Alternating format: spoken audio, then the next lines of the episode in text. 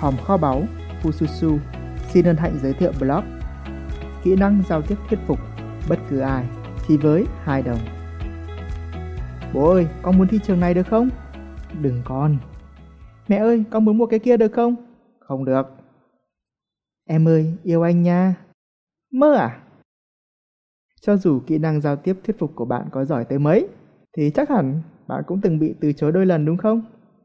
Mà có lẽ thật ra là vô số lần. Cảm giác đấy thật không dễ chịu chút nào.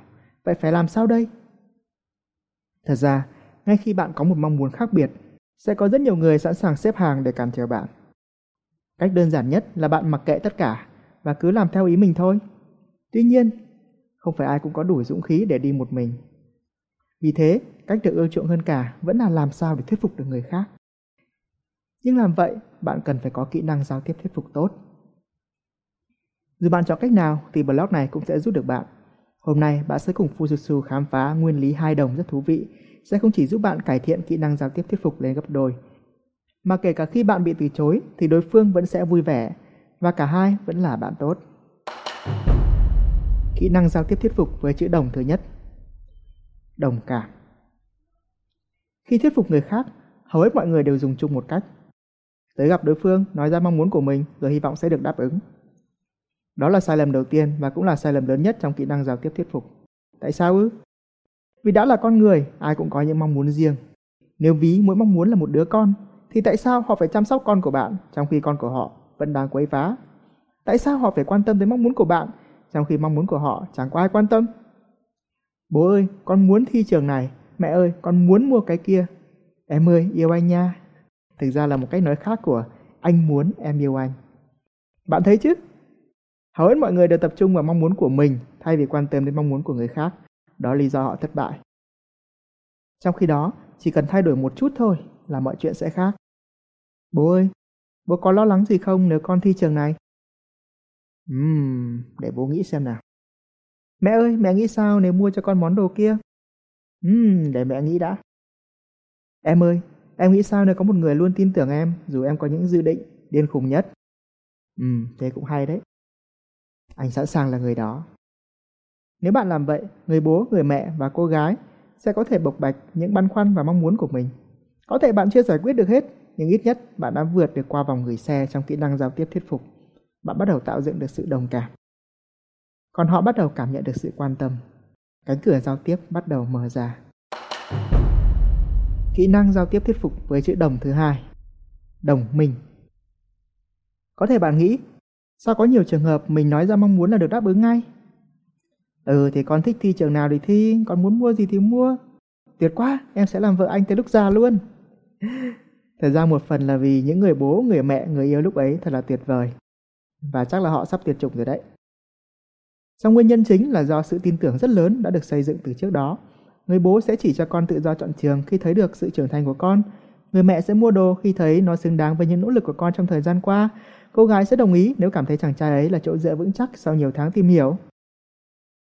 Cây muốn lớn thì phải được chăm sóc. Thuyết phục ai đó cũng tương tự thôi. Đó là một quá trình tạo dựng sự đồng cảm. Xây dựng niềm tin để cuối cùng bạn có thể tự tin ra đoàn quyết định với tỷ lệ thành công cao nhất. Và dưới đây là ba đồng minh sẽ giúp bạn gia tăng tỷ lệ thành công khi thuyết phục người khác. Đồng minh thứ nhất, hành động tạo đồng cảm. Hãy hình dung một người bố làm trong ngành ngân hàng và muốn đứa con trai duy nhất của mình nối nghiệp. Còn người con thì có đam mê máy tính và suốt ngày ngồi chơi điện tử, kết quả học tập xa sút. Bạn thử nghĩ xem, khi người con nói rằng bố ơi con muốn trở thành hacker, chuyện gì sẽ xảy ra? Tôi tin là sẽ có cãi nhau to. Xong nếu người con dành thời gian để giới thiệu cho bố những tính năng thú vị trên máy tính, thậm chí thể hiện đam mê máy tính bằng cách tham dự những cuộc thi, những câu lạc bộ liên quan, chắc chắn dần dần bố sẽ hiểu và cảm nhận được niềm đam mê trong con mình. Lúc ấy đã có sự đồng cảm. Đồng minh số 2, kết quả tạo niềm tin. Có nhiều trường hợp bạn đã xây dựng được sự đồng cảm lớn, song thuyết phục vẫn không thành công. Chẳng hạn như người mẹ biết con mình là fan hâm mộ đích thực của Apple và nó đòi mua máy mới nhưng mẹ không cho.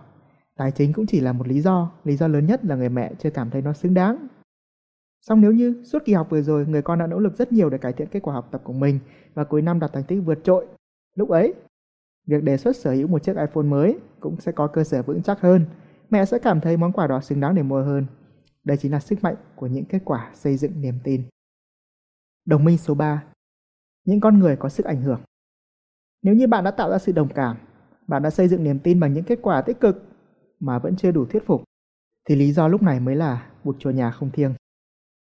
Bạn cần một sự hỗ trợ từ các thế lực bên ngoài, đó là những con người có sức ảnh hưởng và sẵn sàng giúp đỡ bạn tác động tới đối phương. Hãy hiểu rằng, những người này không cần thiết phải là những người nổi tiếng, mà chỉ cần là những người có sự ảnh hưởng tới đối tượng cần thuyết phục. Đôi khi, 100 lời tỏ tình của chàng trai với cô gái lại không thể nào bằng một lời khen của đứa bạn thân dành cho chàng.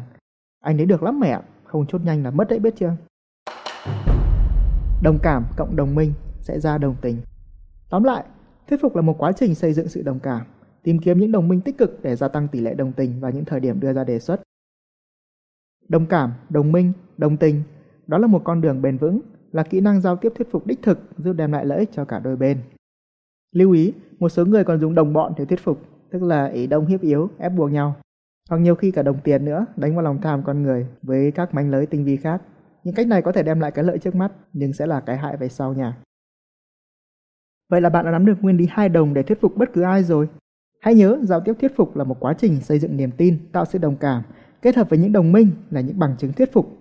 Và bạn sẽ có được sự đồng tình ủng hộ hai chân hai tay từ bất cứ ai. Hãy rèn luyện kỹ năng giao tiếp thuyết phục của bạn ngay từ hôm nay. Trong các kỹ năng, thì kỹ năng giao tiếp thuyết phục được đánh giá vào dạng khó nhất. Do đó, bạn cũng không nên kỳ vọng vào một kết quả diệu kỳ ngay lập tức, mà cần phải dành thời gian để thẩm thấu nguyên lý hai đồng này. Nói chung đã là kỹ năng thì bạn phải luyện tập kỹ càng thì nó mới trở thành bản năng của bạn. Kỹ năng mà. Hãy áp dụng rồi comment kết quả tích cực của bạn nhé. Nói chung, trong cuộc sống, bạn khó mà tránh khỏi việc giao tiếp thuyết trình. Thậm chí sẽ có những lúc bạn bị ép phải nói trước đám đông. Do thường không có sự chuẩn bị tốt, hầu hết mọi người không chỉ đánh mất cơ hội mà còn ngày càng tự ti hơn. Nếu một người đàn ông hướng nội, gọi tắt là ông nội như tôi, từng kể chuyện cười mà mọi người im lặng lắng nghe, sau đó có cả ngàn giờ thuyết trình được công nhận là World Class Speaking Coach bởi nhà vô địch diễn thuyết thế giới thì bạn cũng có thể. Phương pháp đã sai, thất bại còn dài. Tất cả những gì bạn cần chỉ là một phương pháp đúng đắn để tự tin hơn, tiến nhanh hơn trên con đường chinh phục mục tiêu mà thôi. Hãy để đường dài 10 năm của Fususu trở thành đường tắt của bạn. Hãy Google từ khóa bí quyết thuyết trình TNT Fususu. Bạn sẽ tìm thấy kho báu đấy. Mong tin tốt lành. Fususu. Nguyễn Chu Nam Phương. Mọi thứ đều có thể, vấn đề là phương pháp.